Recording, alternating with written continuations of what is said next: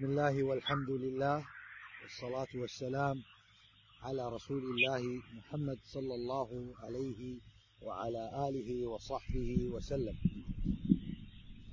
مع الوالد الشيخ عبيد الجابري أطال الله بعمره بالعمل الصالح.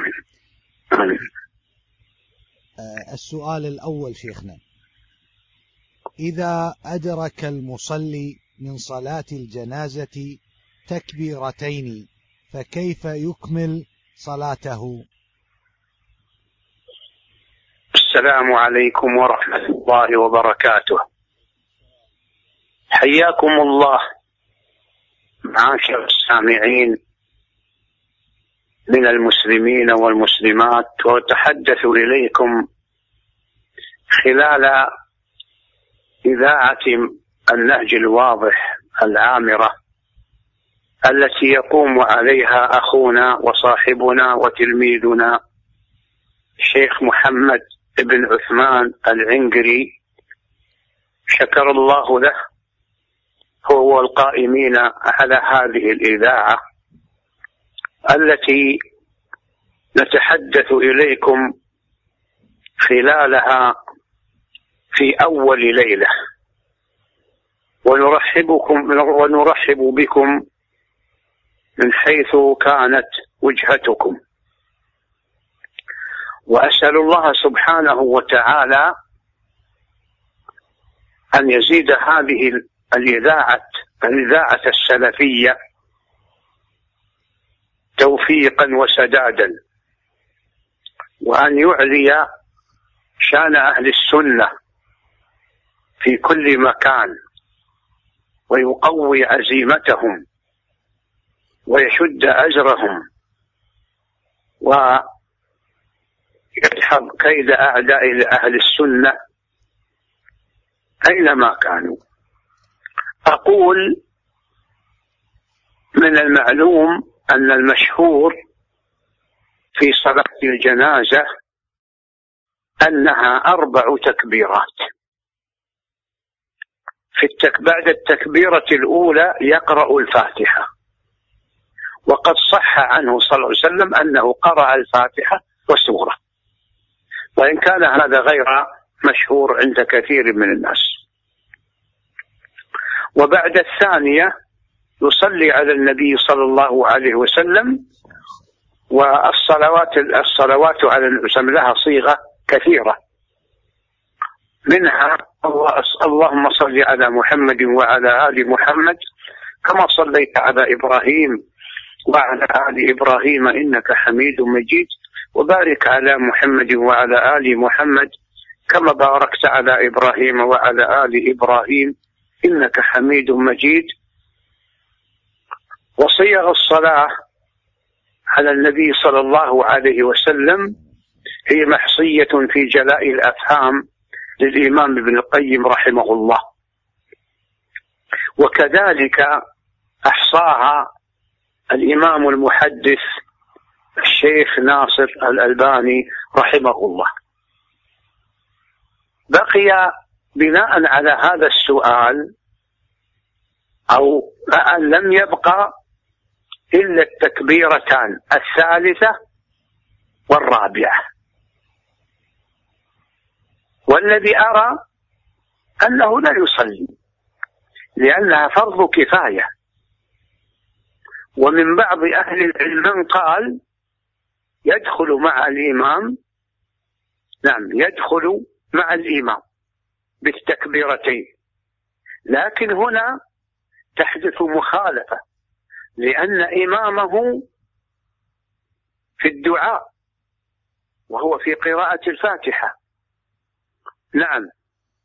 فإذا ثم بعد ذلك إذا انتقل الإمام ل... نعم. للتكبيرة الرابعة هو يقرأ ماذا؟ يصلي على النبي صلى الله عليه وسلم. فهذه مخالفة ولهذا قلت لكم أنا لا أرى أن يصلي في هذه الحال. ولله الحمد. نعم. أحسن الله إليكم. السؤال الثاني. هناك من يتعاهد الناس برسائل نصية عبر الهاتف في كل جمعة للتذكير بثلاثة أمور. كقراءة سورة الكهف والصلاة على النبي صلى الله عليه وسلم والتذكير بساعة الاستجابة. فهل هذا أمر يسن أو يجوز؟ لا أعلم فيه حتى الساعة. دليلا يسوغ ذلك. لا من كتاب ولا من سنة ولا عن قول إمام معتبر من أئمة السنة أنه يدور على الناس ويذكرهم بهذه. وما أظن أن الخطباء خطباء مساجد المسلمين يخلون خطبهم من التذكير بهذه. فلا داعي لهذا؟ والله أعلم. نعم. أحسن الله إليكم.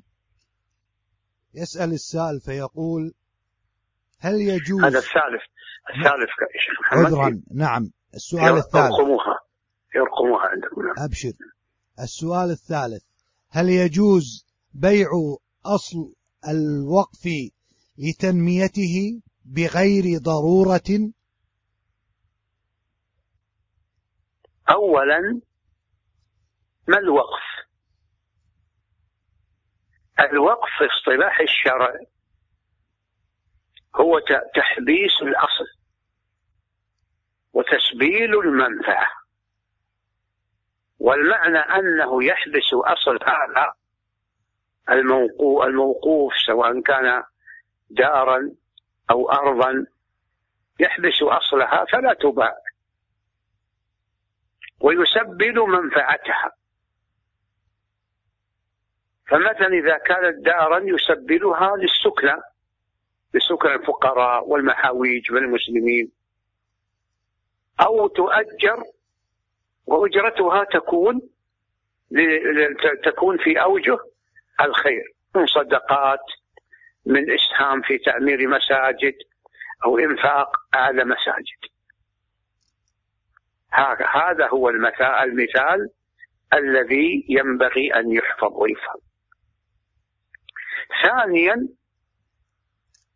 إذا تعطل الوقف إذا تعطل الوقف بأن يكون مثلا آه يعني المنفعة غير موجودة أو شبه معدومة. أو كانت معدومة كأن يبني مسجدا في في قرية ما. ثم يهجر القرية أهل هذا الحي فينتقلون إلى حي أبعد فيصبح المسجد لا يصلى فيه. نعم ففي هذه الحال يجوز بيع هذا المسجد أو تحويله إلى شيء آخر ينتفع منه. ثم يعمر بقيمته مسجد آخر. قريب من من الكثافة السكانية حتى تعود إليه منفعته. وأنا لا أدري ماذا يريد الأخ بالتنمية. يعني كيف يباع وينمى. لعله أراد أن الوقف يشمل عدة مرافق. فيرى الناظر أن بعض المرافق قلت منفعتها أو عدمت فيبيعها ليجعلها في المرافق الباقية من الوقف. إذا كان هذا نعم فلا بأس لكن يكون عند الحاجة. نعم. والله أعلم. السؤال الرابع. يسأل السائل فيقول ما المراد من الحديث داووا مرضاكم بالصدقة ما المراد بهذا الحديث؟ حتى هذه الساعة أنا لم أبحث هذا الحديث. فعهدي به بعيد وأظن نسيت البحث فيه. فلا أدري هو حديث صحيح أو ضعيف أو ما لا أدري. لكن إن شاء الله سوف أبحثه وأخونا الشيخ محمد يذكرني يعرضه في الجلسة القادمة إن شاء الله تعالى. إن شاء الله. أحسن الله إليكم شيخنا. هل يشترط في السفر نية لإيقاع أحكام السفر على المسافر؟ هل يشترط تبييت النية أو أن ينوي الإنسان السفر لإيقاع أحكام السفر على المسافر؟ أنا لا أعلم أحدا قال بهذا. وأظن أن السائل عنا أنه إذا سافر ينوي الجمع وينوي الفطر. نعم. فهذا لم نقف عليه. والذي أفهمه أن المرأة إذا غادر عامر قريته انفصل عن عامر قريته أو خيام قومه وهي البيوت الشعر المعروفة أو الخيام. فإنه يبدأ القصر أما الفطر في رمضان فقال بعضهم أنه يبدأه إذا تهيأ للرحيل. جهز مثلا سيارته وشد ما شد متاعه عليها. فبقي أن أن يركب. ففي هذه الحال يفطر. وبعضهم قال لا لا بد بعض أهل العلم يعني قال بأنه لا يفطر حتى يفارق عامر قريته أو خيام قومه. وأنا أميل لهذا الأخير. نعم. أحسن الله إليكم شيخنا. يسأل سائل فيقول هل هذا السؤال السادس؟ يقول السائل هل على الأسهم التجارية زكاة؟ والله الذي يظهر لي أنه يزكيها في يومها. حتى لو بقيت نعم لأنها تعرض للبيع. حتى لو لم يبيعها تعرض هي للبيع كل يوم. السهم يسمى هناك ما يعني يسمى ما سعر الطلب وسعر يعني قيمة العرض وقيمة الطلب. فهذه تظهر في شبكات الإنترنت. نعم. فإذا حال الحول زكاها بسعر يومها. فعلى سبيل المثال إذا اشترى ألف سهم مثلا في الشركة الفلانية في الأول من محرم فإذا جاء الأول من محرم نظر في السعر فزكاها بسعر يومها. نعم. السؤال السابع. يسأل سائل فيقول هل يصح التقصد في كل يوم لجمع الخصال التي وردت في حديث الصديق رضي الله عنه وأرضاه؟ من عاد اليوم مريضا من أصبح صائما من شهد جنازة هل يصح للمكلف أن يتقصد هذه الأمور في كل يوم؟ اولا في قوله صلى الله عليه وسلم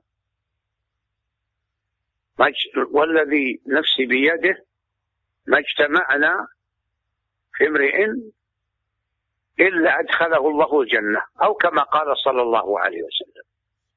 هذا فيه إشارة إلى أنه يجوز للمرء أن يتحرى اجتماع هذه الخصال الأربع التي هي الصيام صيام يومه وعيادة المريض وشهود الجنازة والصدقة. نعم لكن هل هي تجتمع؟ نادر أن تجتمع الأربع في يوم واحد. يمكن أن يتصدق ويصوم ويعود مريضا لكن قد لا يشهد الجنازة في ذاك اليوم. والتكلف هذا منهي عنه. تكلف منهي عنه. يعني إذا كان تقصد بدون تكلف تعمق وترك واجبات عليه. نعم. فهذا التقصد إذا خلا من التكلف فلا مانع منه إن شاء الله تعالى. نعم. أحسن الله إليكم شيخنا. السؤال الثامن. ما حكم بيع العطور؟ سيما أنه كثر من النساء التعطر والخروج بها. الأصل في البيع والشراء وسائر عقود المعاملة الإباحة. ما لم يصرف هذه الإباحة صارف ونساء المسلمات كن يشترين العطور ويجمعنها ويصنعنها في عهد النبي صلى الله عليه وسلم. فإذا رأى الحاكم المسلم هذه الأمور أن وجود التجارة في العطور وشيوعها وانتشارها بين الناس يجرئ الفاسقات اللاتي يخرجن متبرجات ومستعطرات. فله أن يمنع هذا. فله أن يمنع هذا. نعم. أما كونك أنت يا فلان أو علان من الناس نعم. فأنت تبيع العطور على من أتى إليك. نعم. رجلا كان أو امرأة. نعم إذا رأى إذا ظهرت لك امرأة مستعطرة العطر يفوح ولاحظت عليها يعني أنها من هؤلاء النسوة. عديمات العديمات الحياء والحشمة.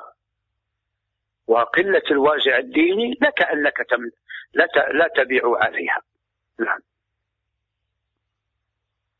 نعم. يسأل سائل هذا السؤال التاسع شيخنا. يسأل السائل فيقول هل المعصية تخرج الرجل من السلفية والسنية؟ أو أن سوء الخلق يخرج الرجل من السنية؟ المعاصي الفسقيات قسمان قسم بدع ومحدثات. فوجود واحدة من هذه يخرج المرء من السنة. بل حتى صغار البدع كالتسب يعني كالذكر الجماعي يخرج المرء من السنة. والعلماء نصوا يعني علماء علماء السنة والجماعة عن هذا.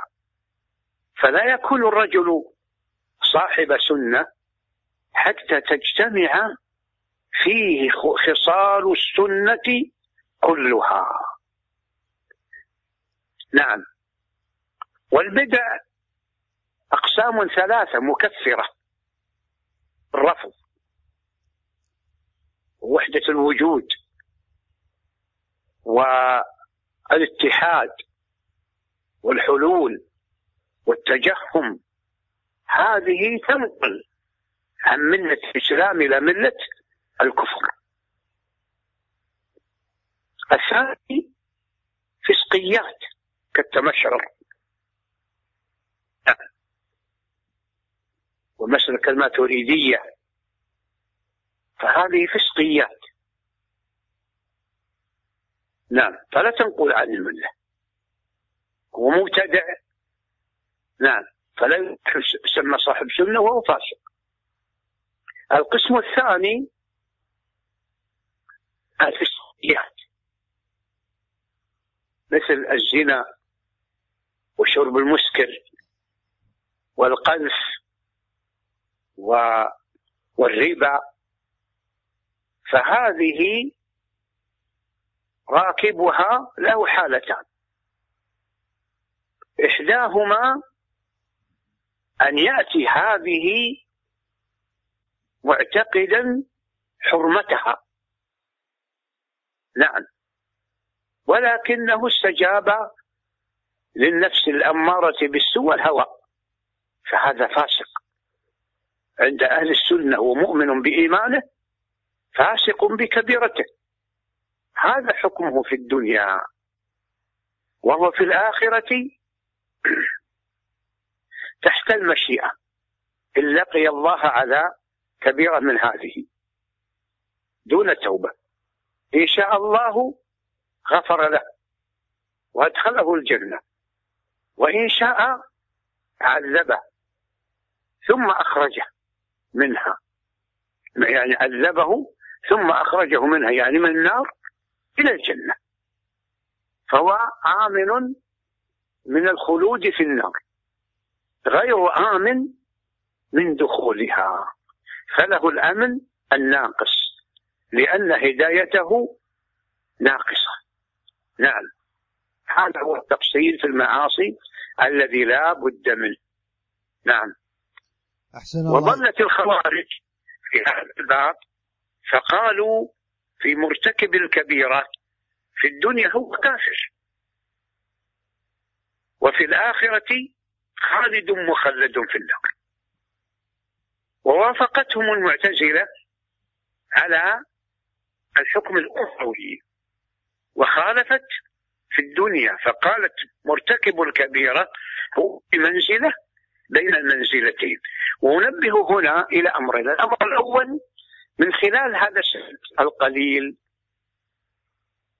ومن خلال ما قرره أهلنا في هذا الباب يظهر أن أهل السنة هم أرحم أرحم الناس بعباد الله كما أنهم أعرف الناس بالحق فهم أرحم الناس بالخلق وهم أعرفهم بالحق. ومن عدا أهل السنة هم ضلال نعم. آه الأمر الثاني الذي يجب على كل من تصدر لتعلم الناس ودعوتهم أن لا يغفل هذا الجانب وهو جمع نصوص الباب. قال علي بن المديني رحمه الله واحد شيوخ البخاري رحمه الله والباب إن لم تجمع طرقه لم يتبين خطأه. فأهل السنة هم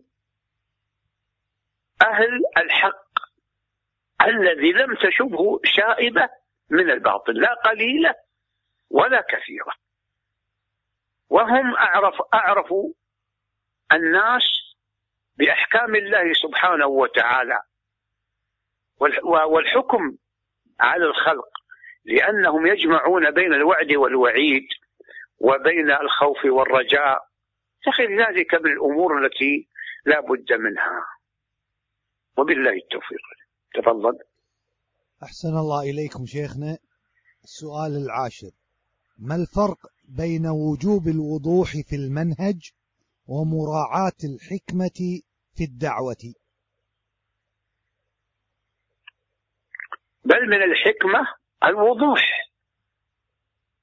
بأن يقرر المرء أحكام الله سبحانه وتعالى في العبادة. اعتقادية كانت أو عملية وفي المعاملة والسلوك في هذه الأبواب يقرر أحكام الله من الكتاب والسنة وعلى فهم السلف الصالح. وهم كل من مضى بعد رسول الله صلى الله عليه وسلم على أثره. واساس أهل السنة والجماعة السلفيين. نعم أهل الحديث أهل الأثر هم الصحابة رضي الله عنهم. لأنهم وحدهم الذين شاهدوا التنزيل وتلقوا من النبي صلى الله عليه وسلم مباشرة دون واسطة الدين الخالص لله عز وجل. ثم أئمة التابعين ثم من مضى بعدهم من أهل القرون المفضلة إلى اليوم فالذي يسير على المنهج هو السلفي. نعم والحكمة أقول هذا من تمام الحكمة. لكن أيضا من الحكمة أن يعلم أن يعلم الناس دين الله عز وجل بالتدريج. نعم يعلمهم بالتدريج ويأمرهم بما يحدثهم بما يعرفون يعني بما يدركون وما يفهمون. كما روى البخاري رحمه الله عن علي رضي الله عنه قال حدثوا الناس بما يعرفون. أتريدون أن يكذب الله ورسوله؟ وهذا الأثر عن علي رضي الله عنه رواه البخاري في في العلم في كتاب العلم صحيح نعم والمقصود أن المرء يراعي كيف يعلم الناس. فمثلا إذا انتشر الخمر والسرقة في بلد ما يحذر من يبين أن هذه محرمات ومضار الخمر ومضار السرقة. ولا يقول مثلا في شارع كذا في اليوم كذا سرقة في حي كذا يوجد كذا خمارون. ويوجد سكارى في الشوارع. لا هذا هذا ليس من الحكمة. عليه أن يحذر من المعاصي ويحذر من شيوع المنكرات. ما ذكرنا وما هو وما أمثاله وأمثالها. نعم. يعلم الناس الحلال. نعم. ويحضهم على عليه. وكذلك يحذرهم من الباطل.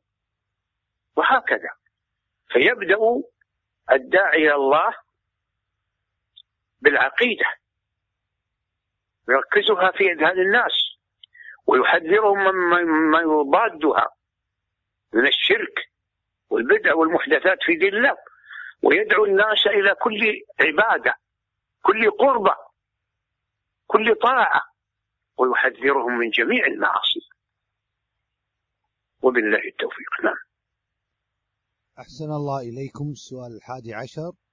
ما كيفية الصلاة في الطائرة؟ القاعدة في الطائرة وغيرها. والأصل أنه يصلي قائما مستقبل القبلة. فإذا تعذر عليه القيام صلى قاعدا وإذا تعذر عليه استقبال القبلة صلى كيفما اتفق له. نعم. لأن الطائرة قد تدور. يعني هذه هذه حركة جوية لا ندركه قد تدور. وهو في, وهو في الصلاة. فكون نكلفه بأن يدور معها قد لا يطيق ذلك. وبعض الناس عندهم ضعف في أرجلهم فلا يستطيعون أن يقفوا عليها. فيصلي على كرسي مستقبل القبلة. نعم وقد تكون الطائرة ليس فيها مكان للصلاة. فيصلي ولا يستطيع أن يستقبل القبلة فيصلي كيف ما اتفق له. إذا كانت الصلاة تجمع ما مع ما بعدها مثل الظهر تجمع مع نعم مع مع العصر والمغرب مع العشاء. فأمكنه أن يؤخر أخر فيؤخر الظهر إلى أو دخول إلى أول إلى أول وقت العصر؟ نعم. أو يتأخر بعده قليل حتى يتيسر له وكذلك المغرب مع العشاء. نعم. أحسن الله إليكم. السؤال الثاني عشر. حكم أكل الهدهد وصيده أو جعله في قفص؟ يعني ها هنا أمران. في هذا السؤال. الأمر الأول في حكم في حكم أكله. لا أعلم فيه سنة هل هو من المحرمات أو المباحات. ولا أدري عن حاله. هل هو مفت... هل هو من ذوي المخالب أو لا. هل تعرفه يا شيخ محمد؟ والله يا شيخ أنا لا أعرف أنه عنده مخالب يعني ما عنده مخالب ولكن عهدي فيها أنها مسألة خلافية ولا أعرف الراجح أنا كذلك. لكن إن كان ذا مخلب فهو محرم. يعني ذا مخلب يفترس به. والله أعلم. أما وأما الأمر الثاني فهو صيد وجعله في قفص. الظاهر أن هذا لا بأس به كونه يجعله في قفص لكن يجب عليه أن يله يعني يوفر له كل ما يحتاج من طعام وشراب ونظافة مكان إلى غير ذلك. نعم فإذا لم يقدر على أن يوفر له كل ما يحتاج وخشي أن يتعرض للموت فيجب عليه أن يطلقه.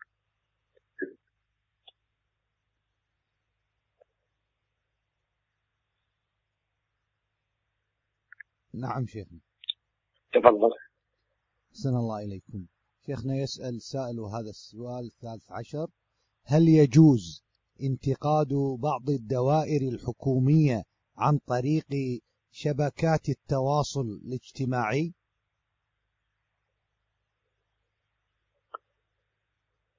الدوائر الحكومية نائبة عن ولي الأمر. في حيز اختصاصها.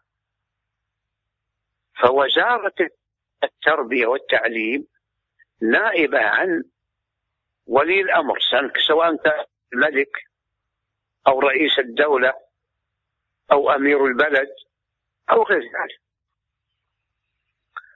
ووزارة التجارة كذلك والتخطيط ذلك إلى آخرها.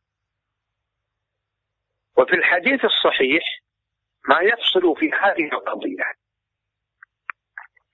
قال عليه الصلاة والسلام من أراد أن ينصح أن ينصح لذي سلطان فلا يبده علانية وليخلو به وليأخذ بيده فإن قبلها قبلها وإلا نعم كان قد أدى ما عليه.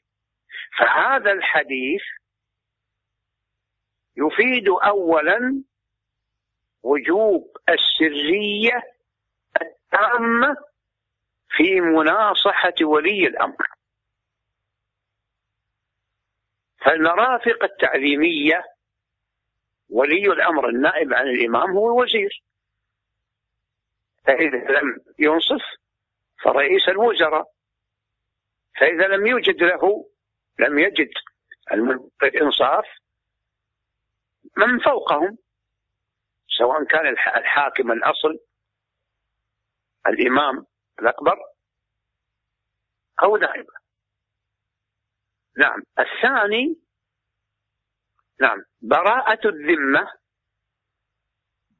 بنصيحة ولي الأمر أو من ينوب عنه حسب اختصاصه على هذا الوجه الذي جاء في الحديث.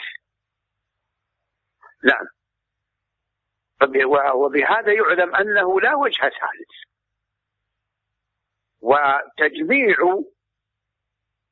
ولاة الأمر وما تفرع عنهم من الدوائر التي تعبه وإشاعتها في أي محفل كان سواء في الإنترنت أو شو اسمه مواقع التواصل الاجتماعي أو في الندوات أو في المحاضرات أو في الخطب فهذا ليس مسلك أهل السنة والجماعة بل هو مسلك الخوارج القعدية. والخوارج القعدية آه نسبوا إلى القعود. وسموا خوارج لأنهم آه يعني يحرضون بهذا المسلك وأمثاله على ولي الأمر. حتى ينحط قدره أو من قدره. فيصبح لا هيبة له. نعم. والواجب على من يملك النصيحة أن يسلك هذا المسلك الذي جاء عن المعصوم صلى الله عليه وسلم ولا مسلك غيره. وهذا الحديث رواه ابن أبي عاصم وهو صحيح بمجموع طرقه.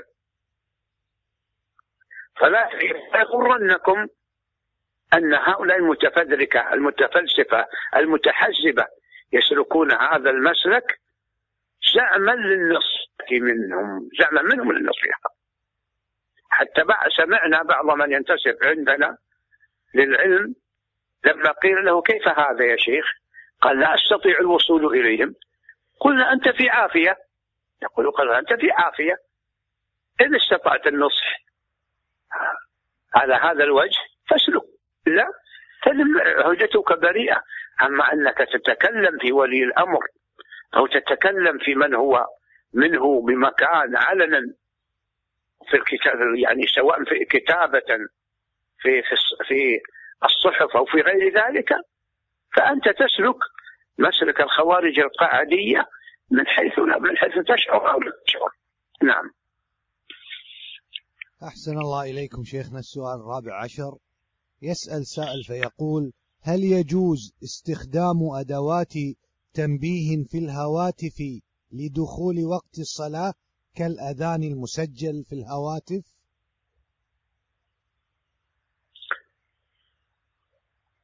أكان الأذان كاملا فأرى أنه من العبث.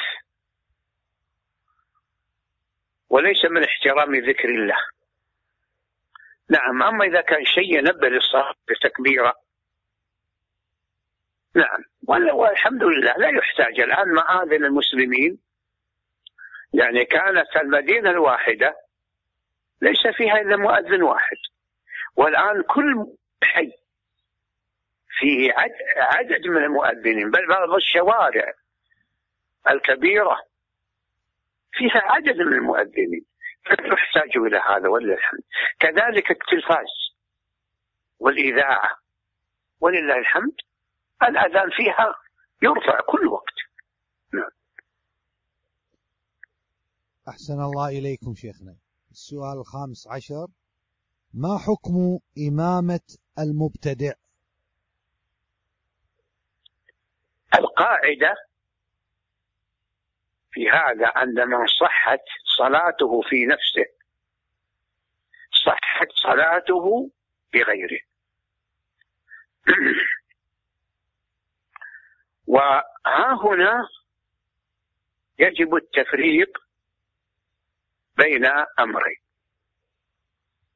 أحدهما صحة الصلاة والآخر بطلان الصلاة. بناء على القاعدة المتقدمة صلاة الفاسق لا إمامة الفاسق صحيحة. يعني الصلاة خلف المبتدع الذي لم تبلغ بدعته حد الكفر وكذلك الفاسق الذي لم يكن فسقه كفرا أو استحلالا للمفسقات كما قدمنا فالصلاة خلفه صحيحة. فعلم من هذا أن من ركب مكفرا فصلاته باطلة ولا تصح الصلاة خلفه. نعم إذا كان جاهلا فإنه يعلم ويعرف. فإن قبل فهو منا ونحن منه. وإن أبى وعاند بعد بيان الحق له قامت عليه الحجة فليس منا ولسنا منه. نعم. الأمر الآخر إذا كان لنا اختيار ترك لنا اختيار الإمام الذي يؤم المسلمين فيجب على من بيدهم الأمر والميانة على إخوانهم ألا يرضوا بفاسق يؤمهم. إذا كان الاختيار لهم. أما إذا كان عين هذا الفاسق عين. من قبل الجهة النائبة عن ولي الأمر. عين إماما لمسجدنا. ونحن نرى عليه الفسق. الظاهر. فنحن نبلغ هذه الجهة ونبين لهم وعلينا أن نأتي بأكفأ منه فإن قبلت هذه الجهة وأزحته فهذا المطلوب. وإلا آه، ما ما أرى بأسا على من ترك الصلاة خلف شجرة. نعم لكن لا يجعل هذا آه، مدخلا يحرض به ويشيع ويهيج الخاص والعام لأن هذا أيضا فيه ما فيه من النيل من ولي الأمر عبر الجهة النائبة عنه وهي التي عينت هذا الفاسق بغير اختيار منا. والله أعلم. هذا هو السؤال الخامس عشر شيخ محمد. نعم شيخنا الآن السؤال فأستأذنك فأستأذنك أنت والإخوة المستمعين المستمعين وصلى الله وسلم على نبينا محمد وعلى آله وصحبه أجمعين. السلام عليكم ورحمة الله وبركاته. وعليكم السلام ورحمة الله وبركاته. أكرمكم الله.